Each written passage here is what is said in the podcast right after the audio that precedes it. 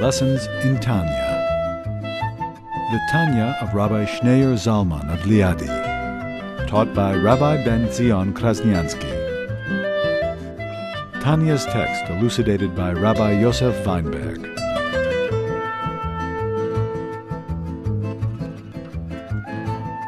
So till now, the first 25 chapters, Alter Rebbe spent explaining how Judaism is something that's very close, near to each and every Jew.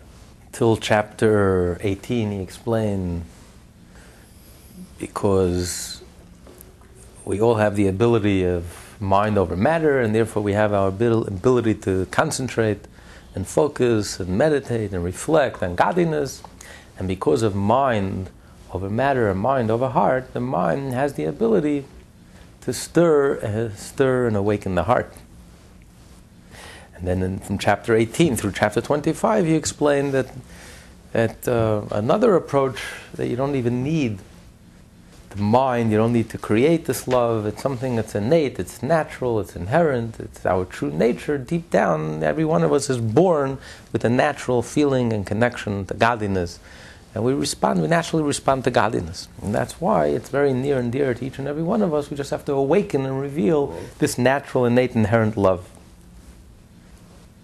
Now, in the next few chapters, from chapter 26 through chapter 33, Alter Rebbe is going to explain how we can deal with certain obstacles on our path, on our road. Now that we already have a paved highway, we know how each and every one of us can accomplish, um, could live up to this uh, mandate that we should not only that we should do everything that's right and think and speak and act, think Jewish and speak Jewish and act Jewish and think and act in a way that's wholesome, but in addition also to do it with feeling, with uh, wholeheartedly. But now he's going to deal with things, obstacles that may pop up, that may obstruct our our movement forward. And he's going to deal with two obstacles. One obstacle is um, laziness, depression, which comes from depression, and that he's going to deal with chapter 26 through chapter 28, and then chapter 29 and on, he's going to deal with how do you deal with the clogging of the heart when you just lose interest and you just don't respond to anything, any, any spiritual stimulation. But in the next three chapters, 26, 27, 28, he's going to deal with how do you deal with, with depression? How do you overcome depression? Depression is the big no no in Judaism, especially in Hasidic thought as the saying says, that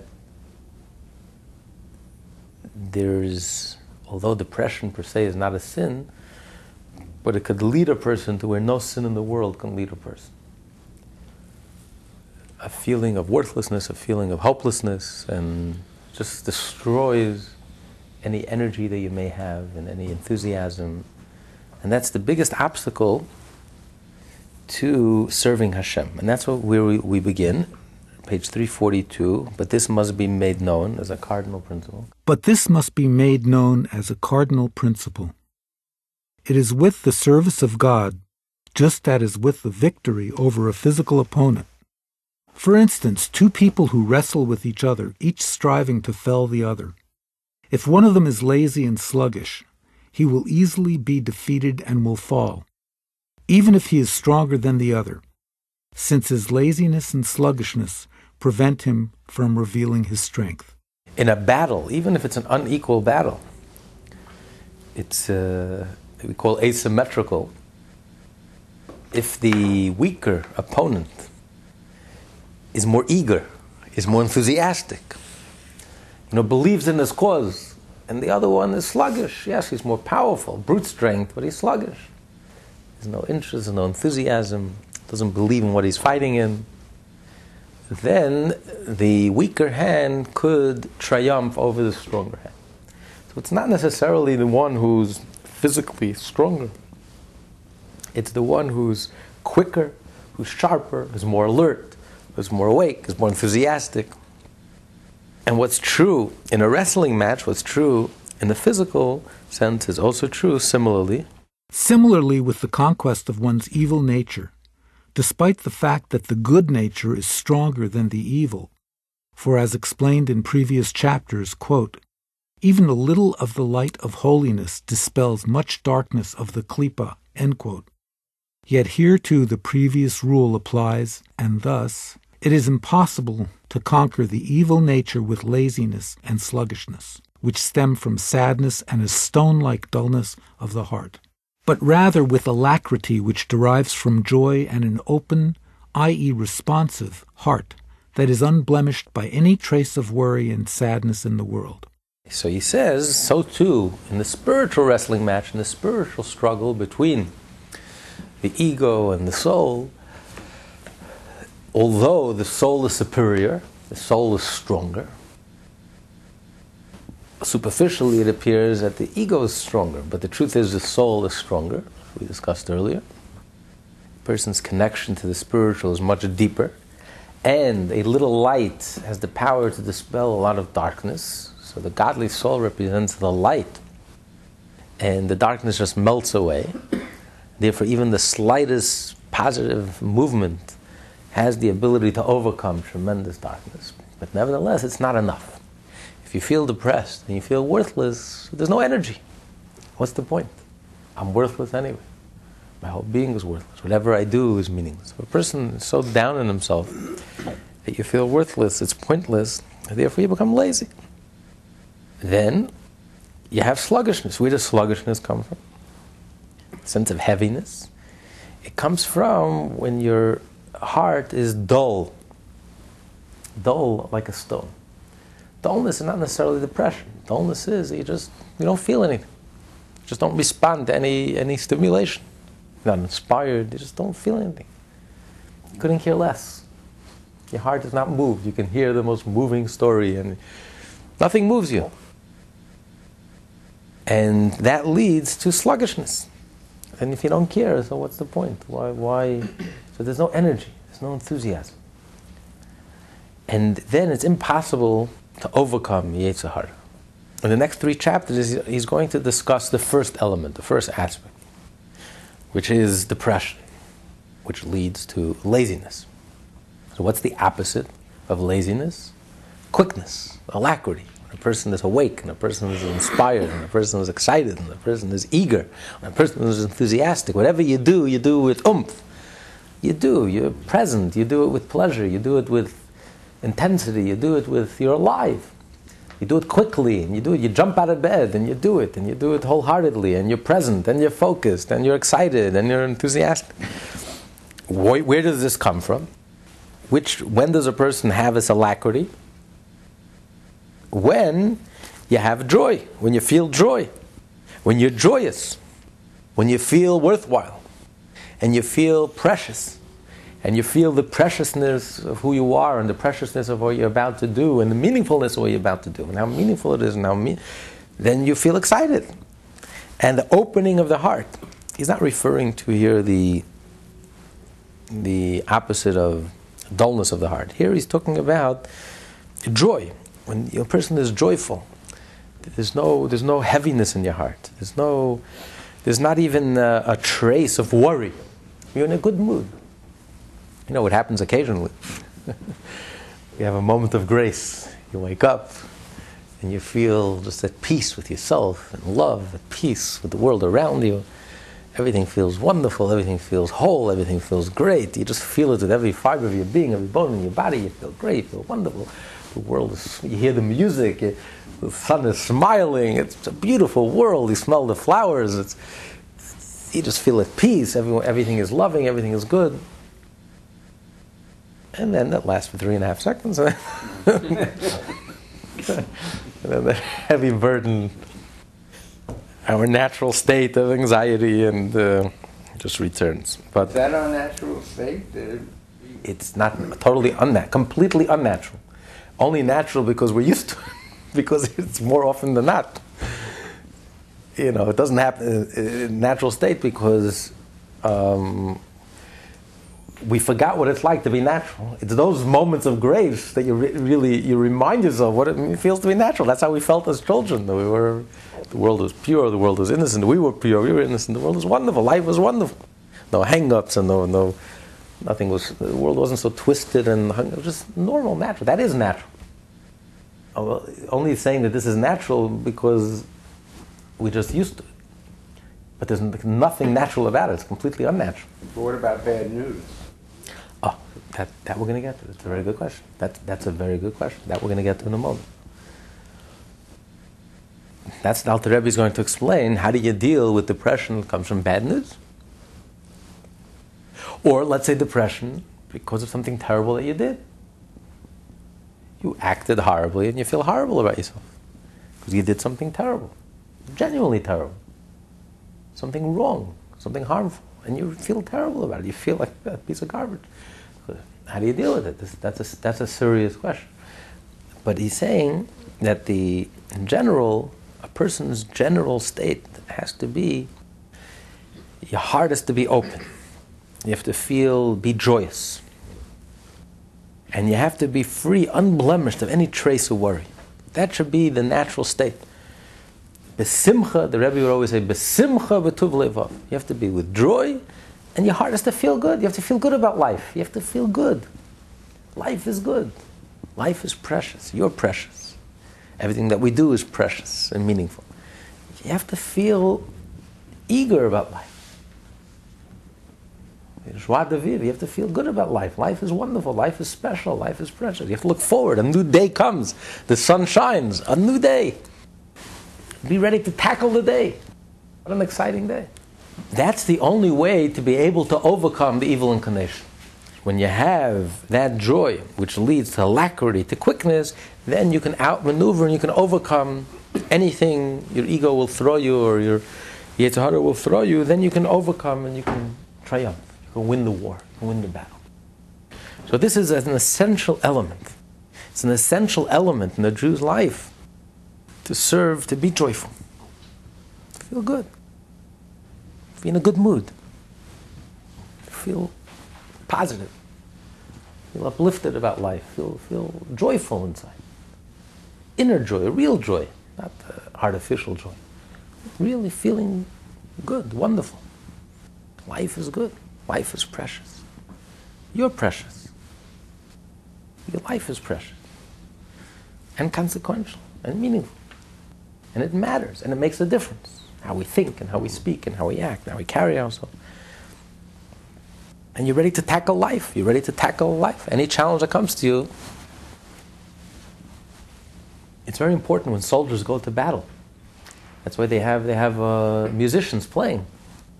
You're going to battle and here, here they're playing. It's, it's usually a very upbeat march and a triumphant march.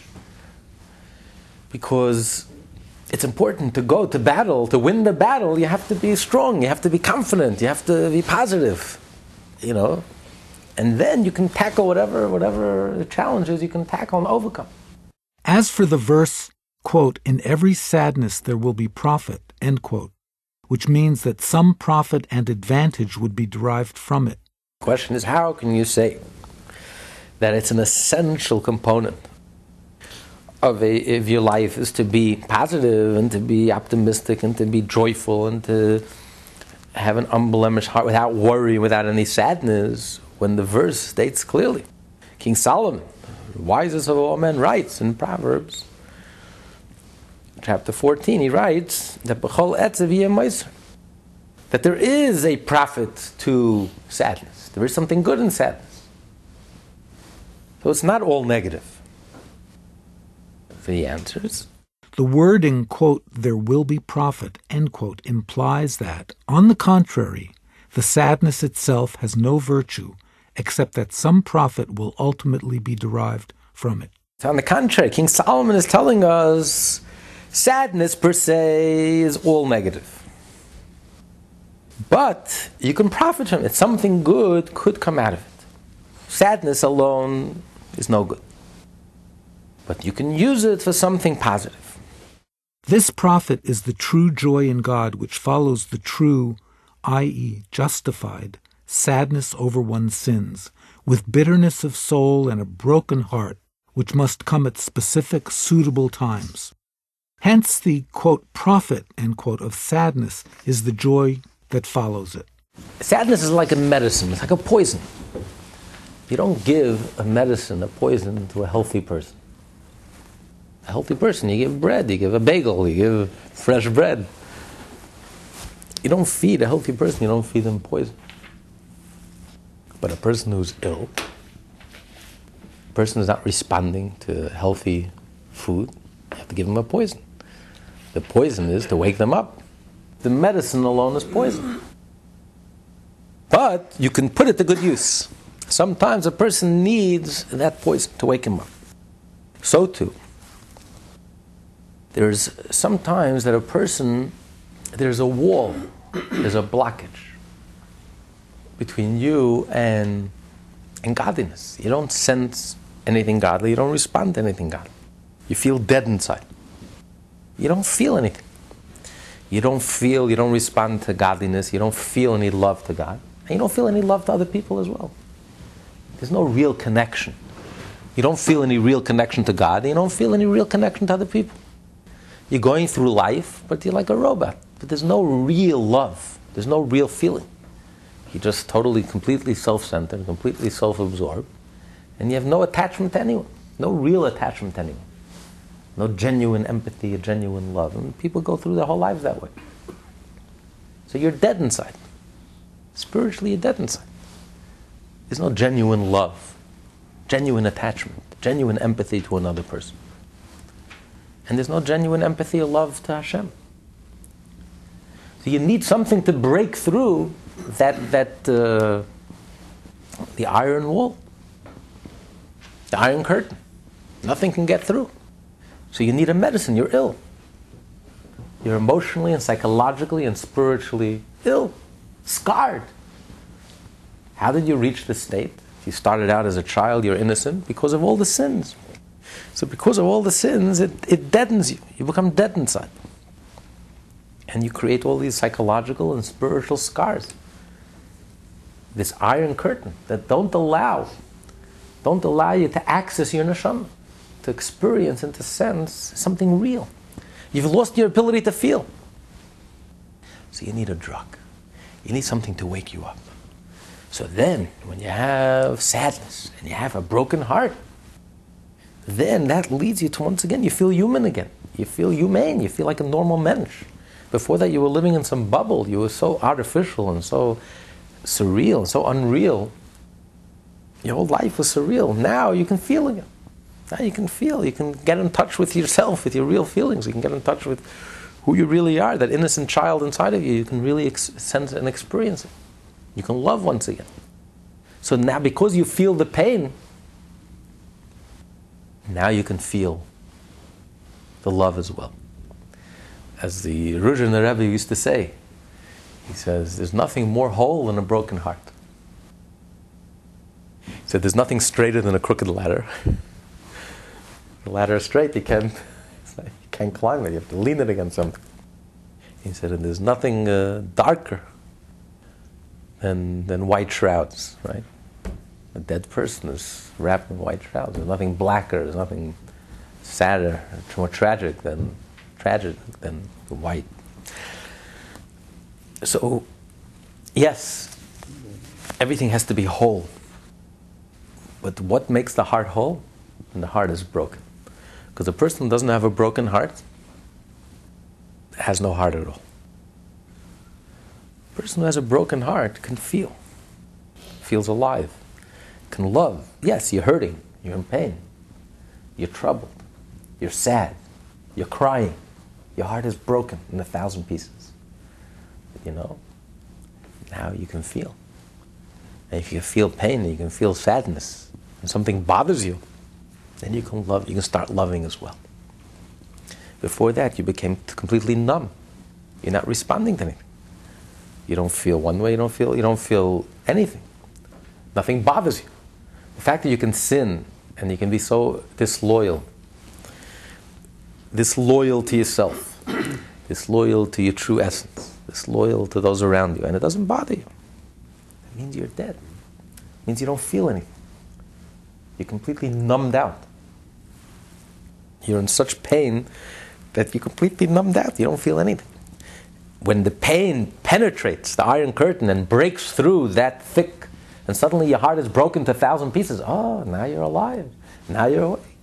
Now you feel. Yes, now you're feeling pain, but right after that, now you can feel love. Now you feel real. Now you can feel real love, a real attachment.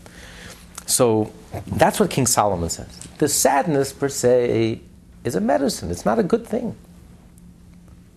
And you only administer it at the right time, just like medicine. No one sits down to a three course dinner of medicine. You give it judiciously, it has to be given by an authority, it's given judiciously, you take it in a dose at the right time, and that's it. So, too, this drug has to be administered judiciously at the right time. As he's going to explain elsewhere, the proper time when you, you administer this drug of sadness, of having a broken heart. But it's not the sadness per se. The sadness per se is not good. But it's a necessary, it's a necessary drug. It's a necessary cure, medicine for the illness. And it's uh, because that leads to joy. Once you experience that brokenness and you feel heartbroken, that will lead you lead you to joy. That's the profit. Continue. Why should this sadness lead the worshipper to joy? For thereby, through one's sadness, the spirit of impurity and of the sitra achra is broken, and so too the quote, iron wall quote, that separates him from his Father in heaven. As the Zohar comments on the verse, a broken spirit, a broken heart you will not despise. The Zohar interprets the verse as follows A broken spirit of the Sitra Achra is accomplished by means of a broken heart. Since sadness over one's sins causes the Sitra Achra to be broken, and the quote, iron wall quote, to vanish, it leads one to rejoice, as the Alter Rebbe now goes on to say. Then the preceding verses will be fulfilled for him. Quote, Make me hear joy and gladness. Restore to me the joy of your salvation, and support me with your generous spirit. This joy is the profit of sadness, whereas sadness itself is neither profitable nor advantageous. In this verse, where King David, verse 51 of Psalms, King David laments about his, his supposed sin with Bathsheba, and he was very heartbroken. So he says that he's praying to Hashem, please return the joy, return to me that spirit of joy. And then he continues that through a broken spirit, through a broken heart, that's how I'm going to restore my joy. Because once a person, once a person experiences that sadness, that bitterness, that contrite heart, that brokenness of the heart, and you really feel broken and shattered, that leads to joy. Because once you break through the arrogance, once you break through the shell, the klipa, and the arrogance, and the smugness, and the self complacency, and, and the artificial bubble that we create around ourselves, we create such defenses, we don't allow ourselves to be vulnerable, we don't allow ourselves to feel anything. We, we are so protective of ourselves, we don't allow anything that will, God forbid, make us feel uncomfortable or make us make us feel, you know, make us love anything, and we just we create this, this shield around ourselves. So when you break through the shield, now you feel brokenhearted. Now you can feel vulnerable. Now you can love. You can care. So that's the profit. It's the joy that you feel afterwards. Your heart feels alive. You can feel. You can feel attachment. You can feel connection. Suddenly you feel reality. You feel like your life is real before your heart was broken, your life was artificial. You created an artificial life, packaged very nicely, very neatly. Like everything else today, everything is packaged very nicely and neatly. But there's nobody home. It's not genuine. It's not real. When you pierce through, now suddenly you feel, you feel alive. Life is real. You feel connected. You feel attached. You feel that life has consequence, life is real, and it's meaningful, and it's worthwhile. And everything that you do really matters and makes a difference. You feel attached. You start caring about life. Instead of walking around with a sense of coolness and difference, and you know, I don't take anything to heart. I'm cool, I'm detached. I don't let anything get to me. On the contrary, you live life. Yes, life gets to you. Life should get you. You should care about it. You feel alive. You feel excited. So that's only after you break through the arrogance. You have to break through the arrogance. You have to break through that foolishness and that arrogance that we create around ourselves that doesn't allow us to feel anything, to feel humane and human and, attached and connected and make connections, real connections between people and real connections between us and Hashem. Once you break through that shell, that arrogance, because your heart is shattered and broken to a thousand pieces, now I can feel. And I can truly live life. And feel that life is real. Um, I see a lot of people who are very depressed. And often they're very depressed because of things that have happened in their lives growing up, where they've been kept in various ways from the ability to make connections with other people. Either they get mixed messages from their parents or distorted messages or uh, broken homes. It's very hard for them to connect. So it seems, from what I see, it's not sinning so much as just not having gotten the wrong programming in order to make connections, or allow them to make connections. And it's only when they can start to unravel some of this stuff that they can start making connections. You know, there's interesting. Uh, what's the name of the book by uh, Camus? Um, Stranger. Stranger. A person who's completely, probably grew up in such a dysfunctional home, and he's completely uh, numb, doesn't feel a thing, has no relations with anyone, doesn't care about anything. And then decides for the fun of it, or whatever, just because murders someone. And he still doesn't really feel anything. It's indifferent. What difference does it make? And then they sentence him to death. And the next morning they're going to hang him. And that night, for the first time in his life, he feels, he has real feelings. He feels like a human being. He feels, suddenly it all comes pouring out, all that bottled up, that he's bottled up all these years. Now suddenly he has real feelings. He feels. Now, so deep down, we all have these feelings. Deep down, we all have you know, that innocence. And no one can take that away from us, not even our parents. Even under the worst circumstances, there is, we have, there's something very real inside of us. And um, it's a question of really accessing it, really a question of touching that place inside of us. How do you reach that place? By blaming your parents, uh, just chewing over once again why and when and where, it doesn't help you. So you're stuck. Okay, so now I know why. Okay, so it doesn't do me any good. It doesn't help. How do you reach that? How do you get the dam to burst? How do you reach that place, which is really bubbling and is seething with energy and is alive and is vibrant? It's there. It's just deep down inside of us and it's trapped. And the truth is, that because they had sometimes a person feels in such pain there's such pain that they just numb out that's that's their their a defense yeah it's, it's their, it's their defense they, they feel so deeply they're so sensitive and they feel so deeply that they just they just numb out the question how do you reach that place deep down inside that's seething with feeling that's bubbling that's alive that's real so he says, when a person has a broken heart, when a person feels broken, when a person, then you can crack through that shell. You can crack through the shell, then that inner purity, innocence could emerge. And once you feel it and you touch it, that leads to joy. That leads to a tremendous joy. Yes, it's very painful, but it's also very cathartic. It's, it's not blaming anyone but it's seeing what the mis, uh, the artificial connections are, the wrong connections are that they make based on things. We're getting certain messages. It's not blaming them, saying, "Oh, I got this message, and I went down this path instead of seeing that I really should have gone over here." But here he's talking about experientially. If a person is able to truly achieve a broken heart, that's what King Solomon, the wisest man, is saying.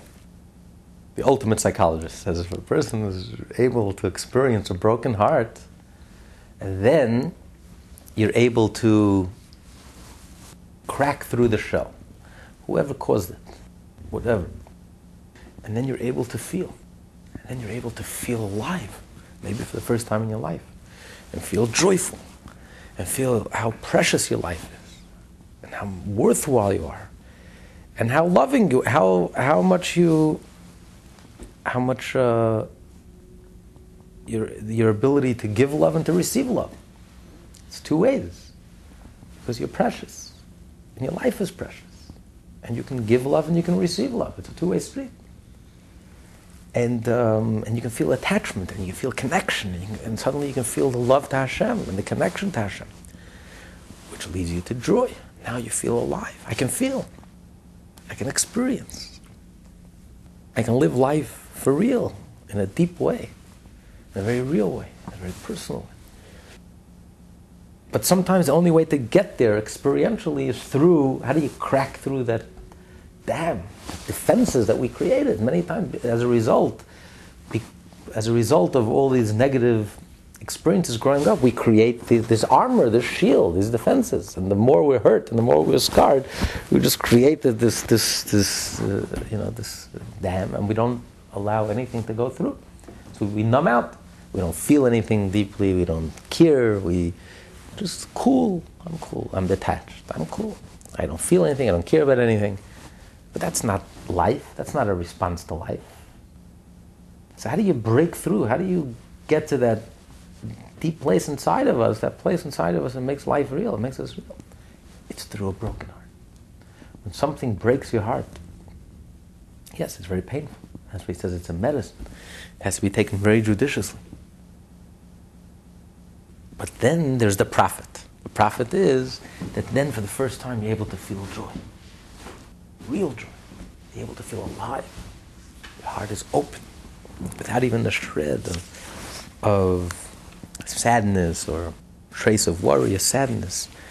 You feel the blessing of life and the miracle of life and the, and the love of life. Okay, you want to continue?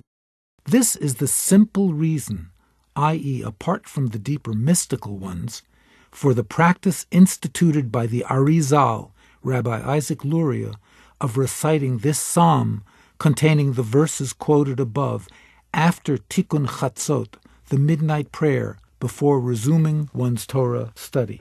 So Tikkun Chatzot is this is one of the times that's designated to contemplate your spiritual state of being or your emotional, psychological state of being as well. And it's a time to really feel, to feel, now's the time to feel a little sad about your life. Maybe you feel, you feel terrible about, about where you're at and, and um, this is the time, because the time of Tikkun Chatzos is the time when we mourn the destruction of the temple. And we realize that our problem, our dysfunction is really part of a bigger problem. The world is incomplete. The world is off balance. The temple is destroyed. Hashem is hiding. Hashem is in Hashem is in pain. It's not just I, I am suffering. The whole world is lacking. The moon is, is, is you know, disappears. It diminishes at the, uh, at, after the 15th of the month It diminishes until it disappears. It means the world is not right. The world is, there's darkness. And so you connect your personal struggles that you're struggling with, you connect that with the with the bigger picture that it's not just I am suffering, Hashem is also suffering. So that's a time to really mourn over the destruction of the temple, and maybe, and at the same time to mourn over my own personal destruction of my own spiritual temple. I am not whole. I am not complete. I don't feel whole. I don't feel complete. I feel lacking. And that's a time to evoke this feeling of brokenheartedness, to feel broken, to feel um, about your, your, your spiritual situation. But again, the point is not to dwell on this. The point is, that's why he instituted this psalm of King David, Psalm uh, 51, which, where King David speaks for all Jews when a Jew thinks about, contemplates his spiritual state of being, how he's not whole, he's not complete, and, and it breaks your heart.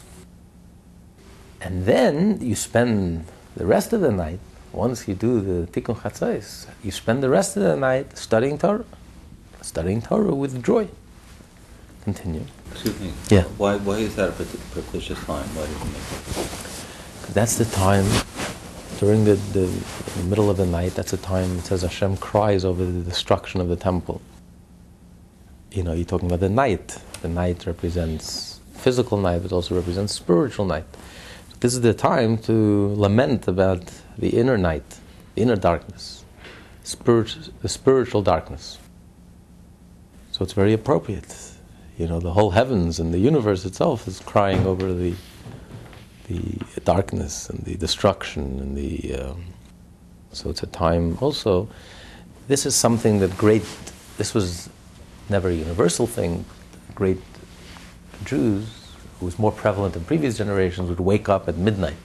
They would go to sleep right after they finished the evening service, had their dinner, they would go to sleep, and they would wake up at midnight and be up the rest of the night. They would sit down on the floor and lament the destruction of the temple. They would cry, and then they would be up all night learning. And um, you know, there are a half handful of Jews who still still do it today but it was much more prevalent. Um, it was much more prevalent in the older generation and the previous generations. And, uh, you know, our generation, our approach to Hashem is through joy, more through joy, because when you cry, if the crying is genuine, then your crying is welcome. When your friend is crying and you're crying with them, if you're crying genuinely, then it's very helpful to your friend, and your friend appreciates it. But if it's crocodile tears, then get get out of it, please. What are you? I'm crying. My heart is broken, and you're pretending to cry. Pretending to empathize with me.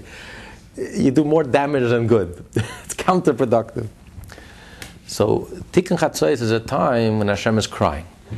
So when a Jew really means it, and he's brokenhearted, he's brokenhearted that the fact that we're in exile, the fact that God is in exile, the fact that the Jewish people are in exile, the fact that the whole world is in exile.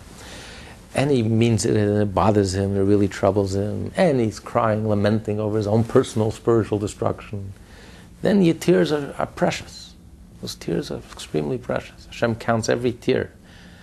Where you shed a tear for the destruction of the temple, for the fact that we're in exile, we're in spiritual exile, that the world is so out of balance it's so upside down and it bothers you, it genuinely bothers you, those tears are very precious. But you have to mean it.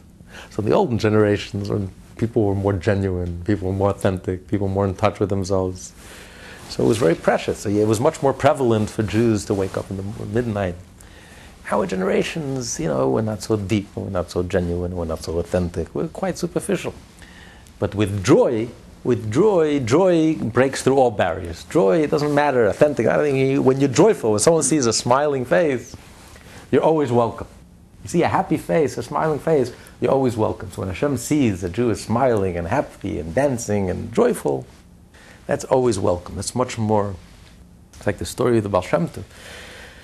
It was um, after Yom Kippur, and you know, our custom is to sanctify the new moon right after Yom Kippur, and um, Baal very much wanted to sanctify the new moon after Yom Kippur, but it was very cloudy outside.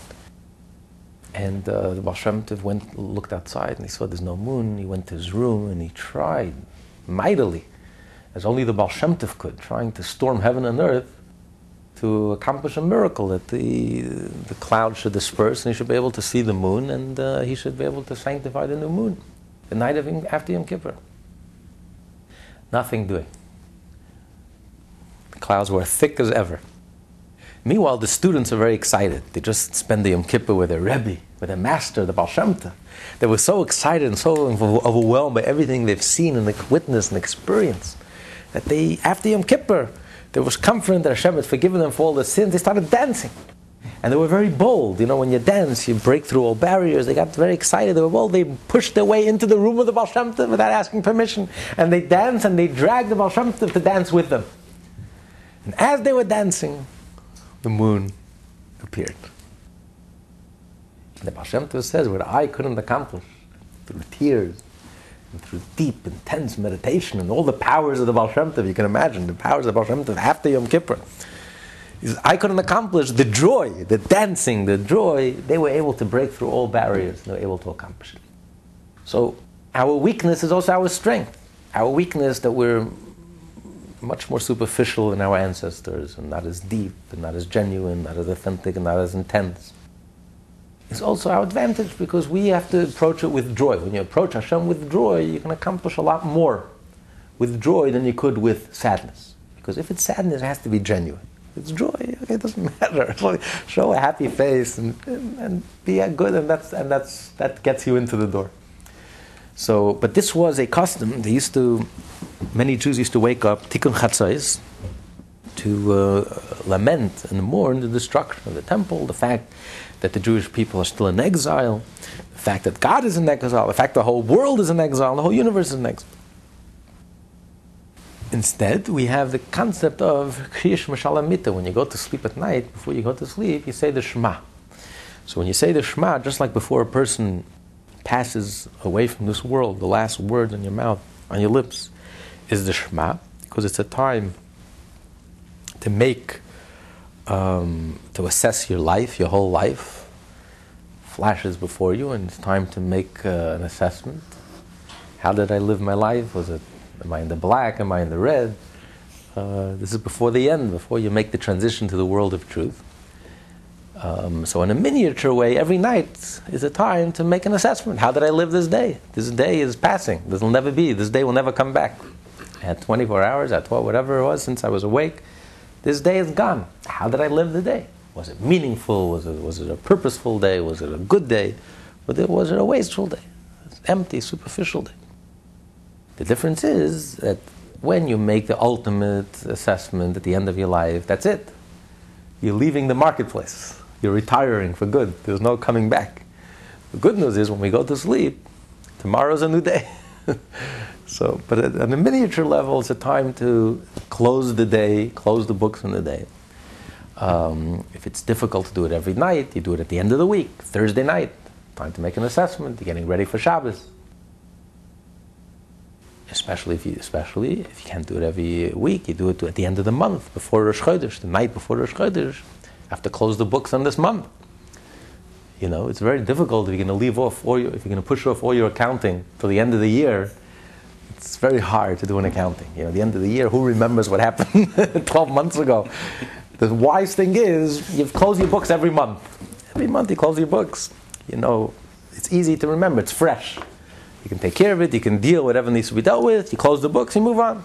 So that's called Yom Kippur Katan, the small Yom Kippur, the day before Rosh Chodesh, Yom Kippur Katan, the night before. And of course, then you have the end of the year, before our spiritual tax, tax deadline, our spiritual April 15th is, is Rosh Hashanah. So you have the month of Elul, and then Slichas is a time to uh, do some soul searching and, and assess your books, your spiritual books. Take stock. Before the new year, take stock of what's important to me, what's not important, and did I value the things that are important? Did I spend time in the things that are important to me? Or did I neglect the things that are important to me and I just spend time in things that are really superficial and empty and meaningless? So this is a time when you have to, this is a time for sadness. These are the appointed times.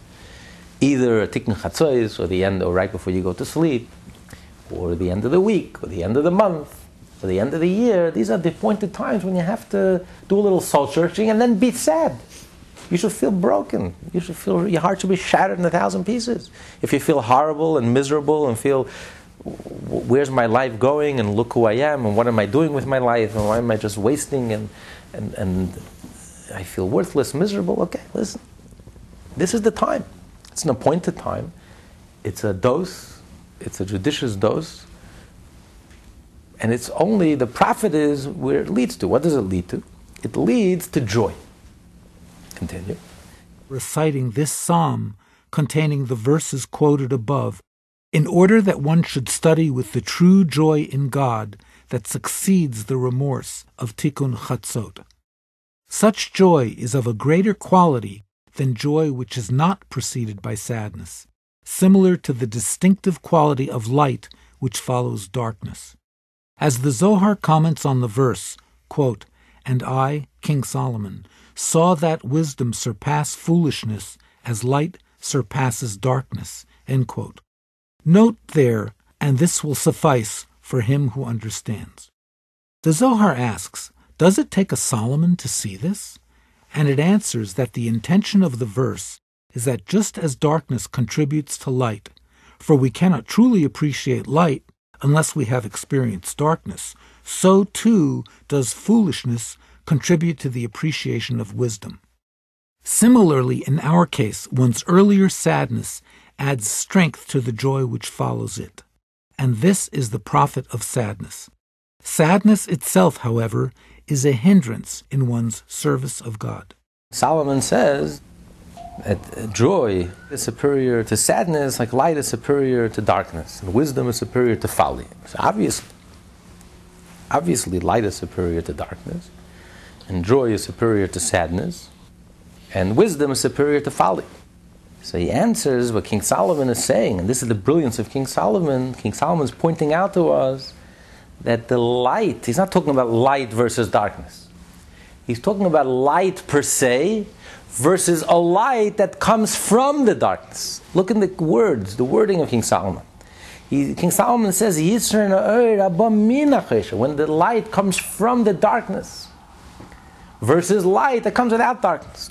A person who grew, grew up in light, if it's light, then you don't appreciate it, take it for granted. You find yourself lost in the forest and it's pitch black and there's no light around and you hear howling animals and, and you're terrified and suddenly you see a drop of light. Wow, now you appreciate the light. And the light that comes out of the darkness is so much more precious than the light that comes, comes without darkness. So, on a simple level, it's because you appreciate the light. When the light comes from the darkness, you appreciate it. If you, there's no light, there's no darkness, you don't appreciate it, take it for granted. But when the light that comes from the darkness, like a person who's born rich, or a person who grew up poor, and with Hashem's help, they became wealthy. Could you, could you compare the two? Someone who's born with a silver spoon in his mouth, who never experienced any lack or any want, doesn't appreciate it. Even be spoiled. Versus a person who appreciates it because he grew up with nothing. So th- there's a tremendous advantage, wisdom. Wisdom that comes from a person who didn't have any advantage. Rabbi Akiva, Rabbi Akiva till the age of 40 was a simpleton. He hated, despised uh, wise men. And then from out of this background came Rabbi Akiva. Can imagine the appreciation and the, the depth of the appreciation. It's a different type of light, it's a different type of wisdom. So it's not only that you appreciate the light more, but it's actually the light itself is superior. When the light comes through overcoming the darkness and suppressing the darkness, it's a different quality light. As the Medrash says, where does a person see from? A person sees from the black of the eye. It's out of the darkness comes light. When the darkness itself is transformed and you break the darkness, and by breaking the darkness, you, you reveal the light. It's a different quality of light. The light, you can't compare the two lights. Not only is the same light, but you appreciate the light more. It's a deeper, you discover a deeper quality in the light. You discover a deeper quality in the wisdom. In heaven, where all there is is wisdom and everything is transparent, you don't need faith in heaven. You can't compare that to the wisdom that we have in this world. When a person has to overcome all the challenges, you have to overcome the foolishness. And you have to break through the foolishness to come to that clarity, to come to that wisdom, that knowledge of Hashem. It's a different quality, it has a different depth to it. it's, it's qualitatively different than the light that, was never challenged. A light never had to pierce through the darkness. A person who never had, never experienced sadness. Everything is positive. They're from this think positive school. Everything is positive. Always positive, positive, positive. It's wonderful. But a person who never experienced darkness, a person who never experienced sadness, a person who never, whose heart was never broken, whose heart was never shattered, doesn't really know the real meaning of joy. It's only when you went through that experience and your heart was broken to a thousand pieces, then the profit that comes out of it, the joy that comes as a result, is so much deeper, so much richer, so much more intense. It's like a difference between rain and, and uh, spring water. Spring rain comes directly from heaven. Spring water is much richer, richer in minerals, much more life sustaining than rain. Why? Because the spring water has to go through the dirt, has to push its way through the dirt. When you have to work your way through the dirt, it cleanses it, and the water becomes so enriched. It's a whole different quality. Certain things, rainwater is not enough. In when the Torah says you have to dip, you need living water. Mayim chayim, living water is, is spring water, not rainwater.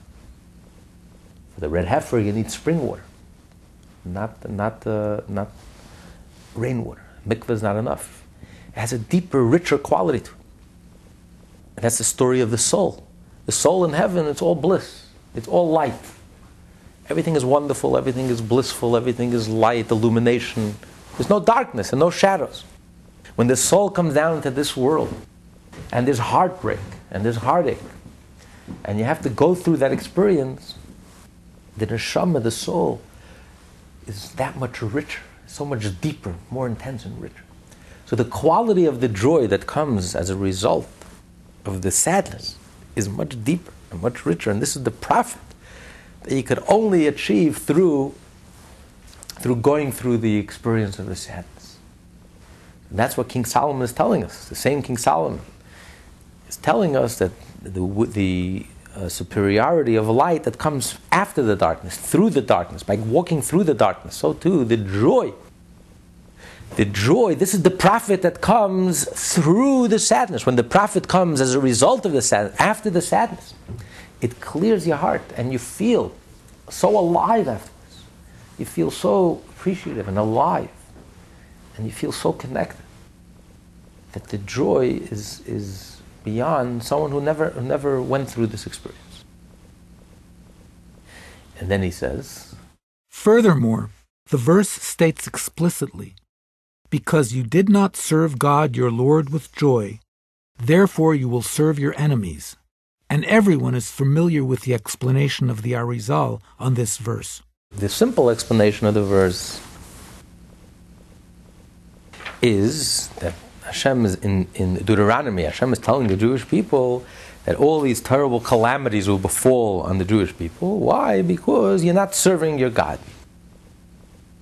You should have served your God because you had good times. God gave you good times. And yet you didn't serve your God, and that's why all these calamities will befall you. The Arizal says, no, that's not the explanation. The r- proper reading is, you did serve your God.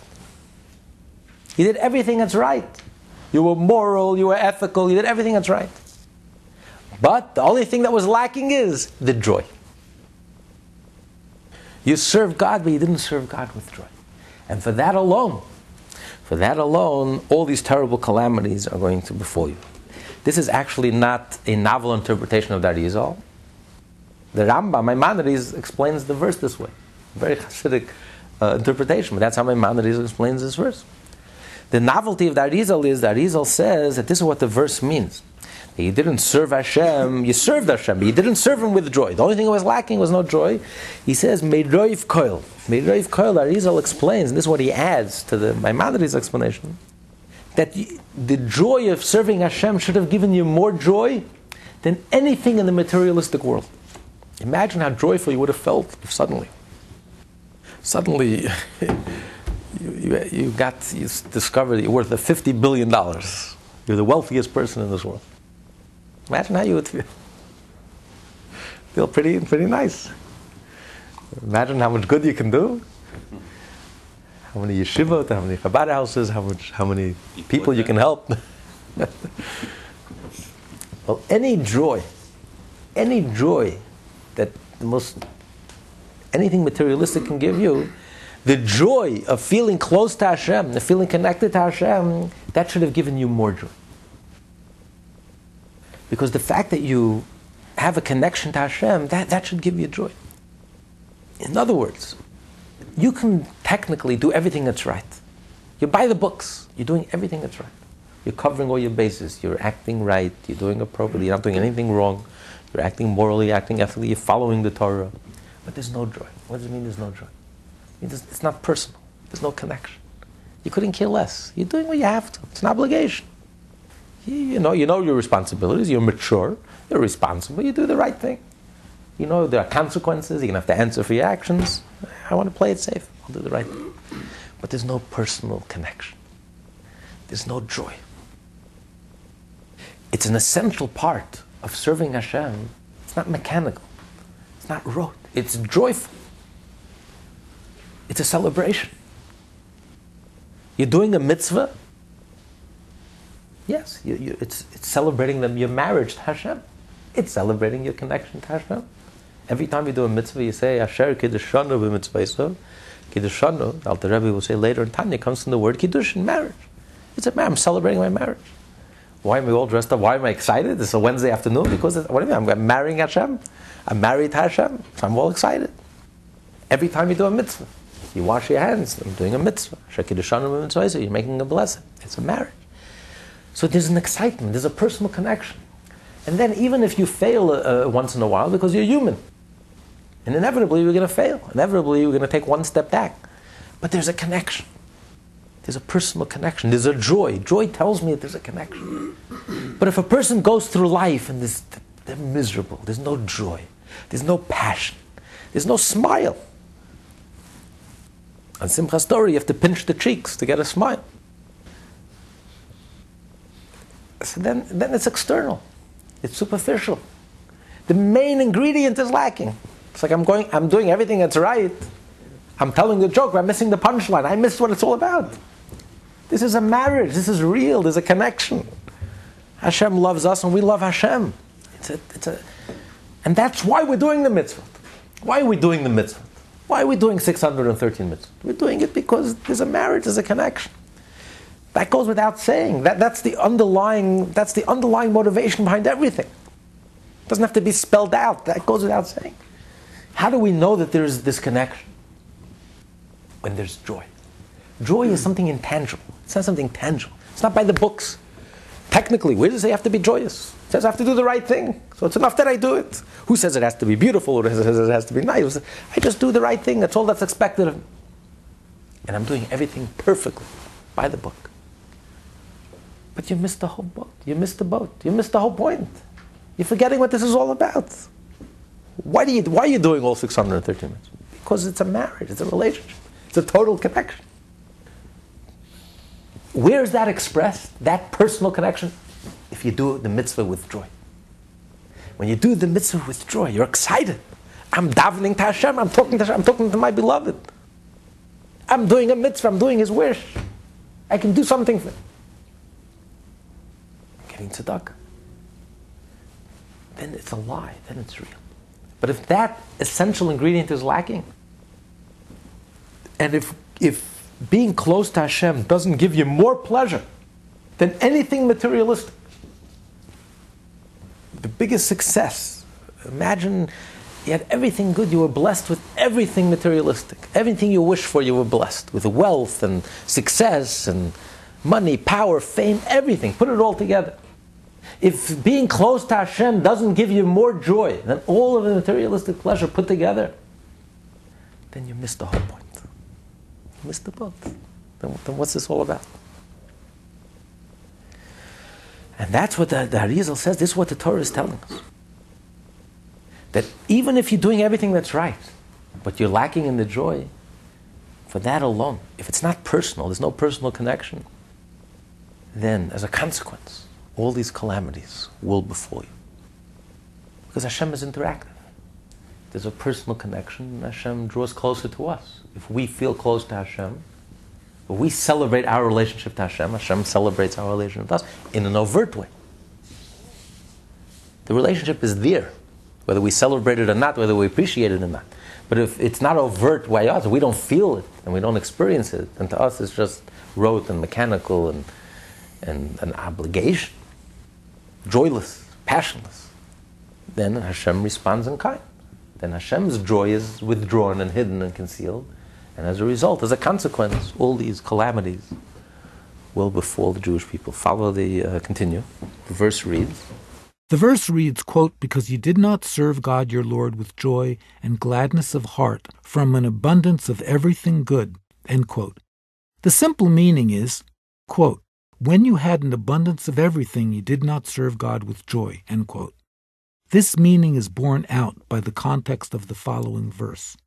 You will serve your enemies in hunger, thirst, and nakedness, and in want of everything. But the Arizal interprets it thus quote, You did not serve God with a joy greater than that caused by an abundance of everything. End quote. We see from all the above the importance of serving God joyfully. Yet, many things in one's life, both physical and spiritual, may cause him sadness. The Alter Rebbe now goes on to propose means of combating this sadness, so that one may always be joyful. This was actually one of the names given to the Hasidim. The Hasidim initially, before the name Hasidim stuck, they were called the joyous ones. This was the mark of a Chassid. A student of the Baal Shem Tov, you can tell he was a Chassid because a Chassid is joyful. They used to joke that a Chassid on Tisha B'Av is more joyful than some people on Simchas Torah. it's just an inner joy, an innate joy. Depression, sadness was a prohibition. For the Chassid, it was was the worst thing. Sad, dejected, depressed. Um, you know, where, where, where sadness could lead. There's no sin in the world that can lead. Because if a person feels sad, a person feels depressed because you feel worthless. You feel that I am horrible. I am horrible. I am terrible. It's one thing if you did something horrible, you did something terrible. Okay, I did something horrible, I did something terrible, so I'll mend it. I have to fix it. I have to take care of it. I made a mess. I took this beautiful carpet and I messed it up. Okay, so I have to go to the store and buy the cleaning agents and clean it up, clean up my mess. Try to restore the carpet to its its uh, its uh, beauty and try to even improve on it. But you do something. You're proactive. I did something terrible. I destroyed, and I'm going to fix. Depression is, I am terrible. Not I did something wrong. I am wrong. That's something you can't fix. So you're wrong. Whatever you do is, if I'm worthless, whatever I do is meaningless. I'm worthless. I'm horrible. I'm a failure.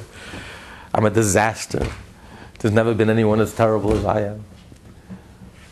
The worst thing that ever happened, you know, and you know, the way we treat ourselves, we don't treat, we wouldn't treat our own worst enemy. We only listen what we tell ourselves privately and quietly in our thoughts.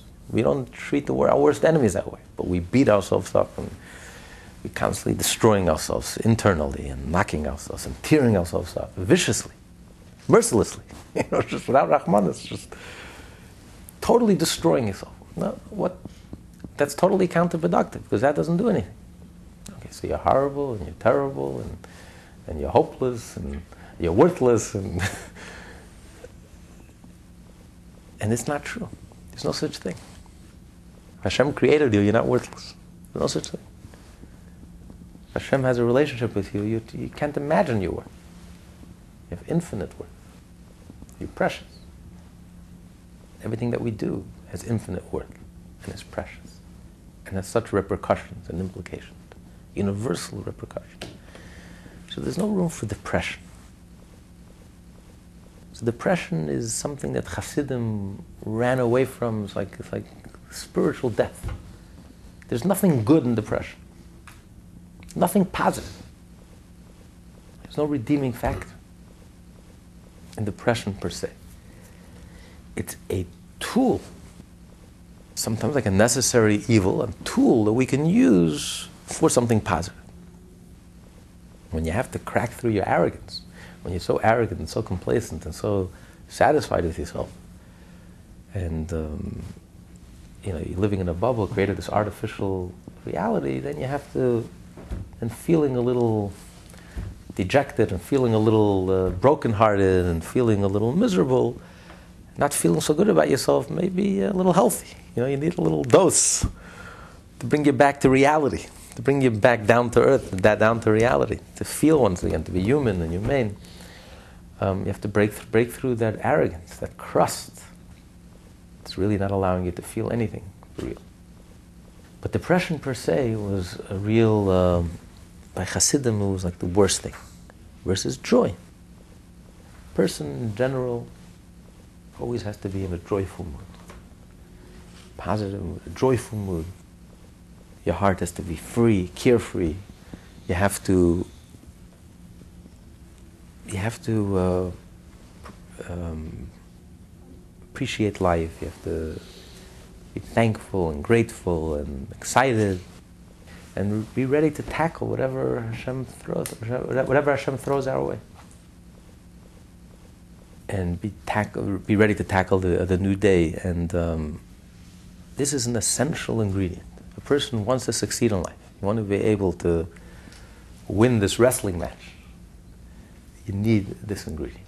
You have to, have to be filled with energy, positive energy, enthusiastic, excited, eager,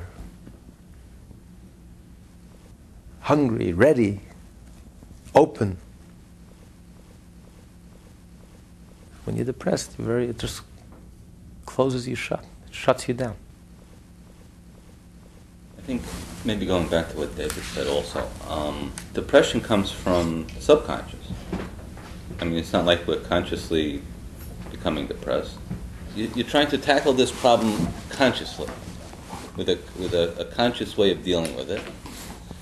But uh, aren't you talking about two different things? If, if, if you if you spend that time at night or once a week or once a month to assess yourself, that's a that's a preventive to depression. Or if you wake up in the morning depressed, you, you put it off until you can the evening when you can deal with it. Uh, I'm not really sure which. It's like a chicken and the egg thing. Yeah. Well, there are. You're talking about like the blues. There are Mhm. moods. Because we have we have moods. You have highs and we have lows, and everyone has their time of them when they they feel up, and at times when they feel down. And this, you can't explain it. It is subconscious. And then you even have the other aspect he's discussing, which he's going to explain later. You have like uh, a numbness of the heart which just comes and goes. At certain times, you just feel uninspired. Nothing inspires you. And again, it happens to the best of us. It happens to everyone. You have certain periods, certain times that you just you're just uninspired, and nothing moves you, and nothing inspires you. And it's like a clogging of the heart. It's like all the spiritual arteries are just clogged, and you just your heart is you don't feel anything. And that's part of life, and that's to be expected. And he's going to give advice later. How do you break through that? How do you, how do you deal with it? But what he's saying here is that uh, when a person, when a person feels sad in these appropriate times, and you feel brokenhearted, and you cry, and you're moved, and you're touched. So when you're touched and you're moved, inside, then you're also able to also feel the joy and be touched and moved in a, in a, in a, in a joyous way. You're, you're talking about creating the situation consciously, Right. and then Right, rectifying it. right.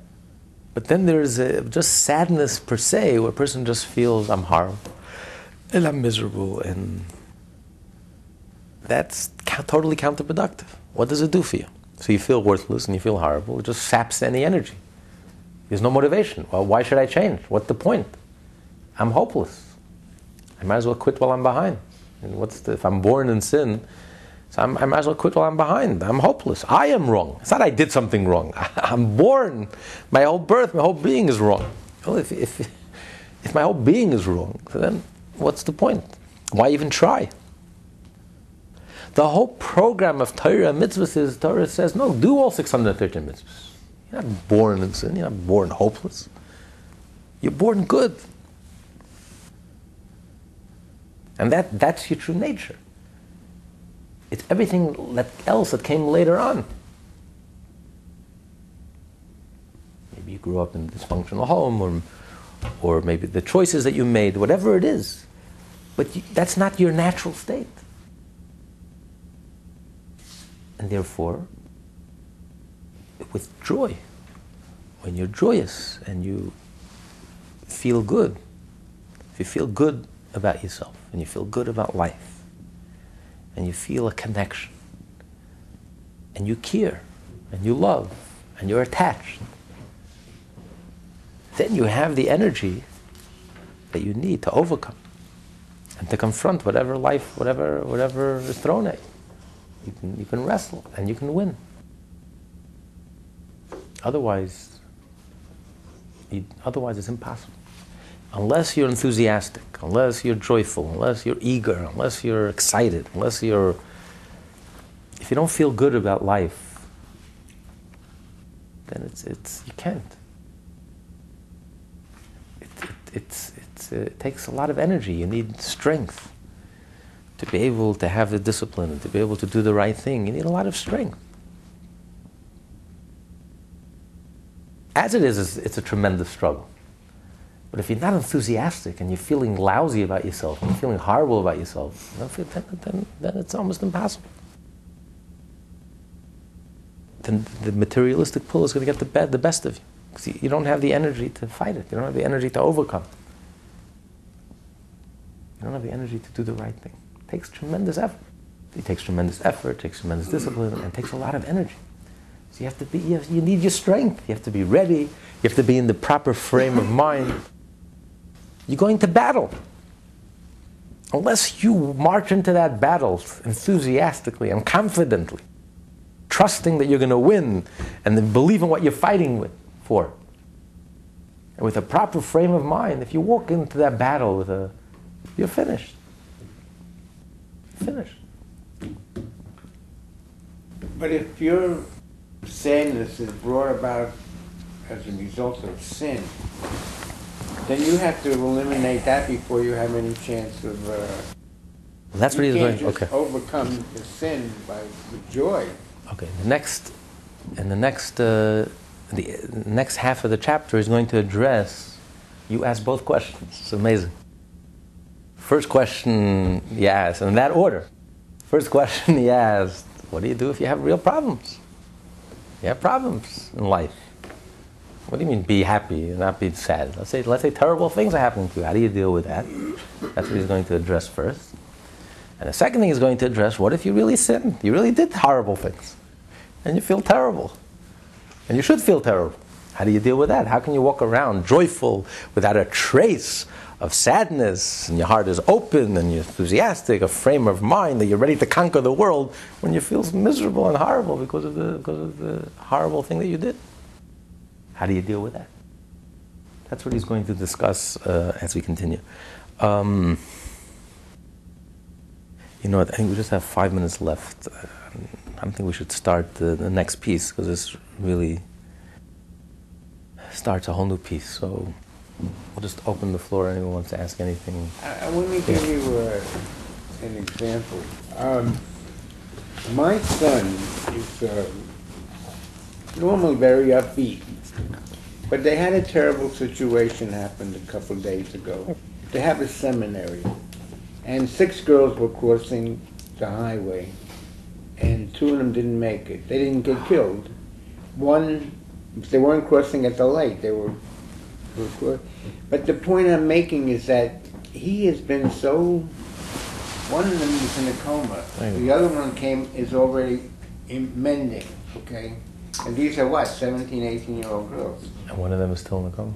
Yeah, well, he said today little signs of life were starting to appear.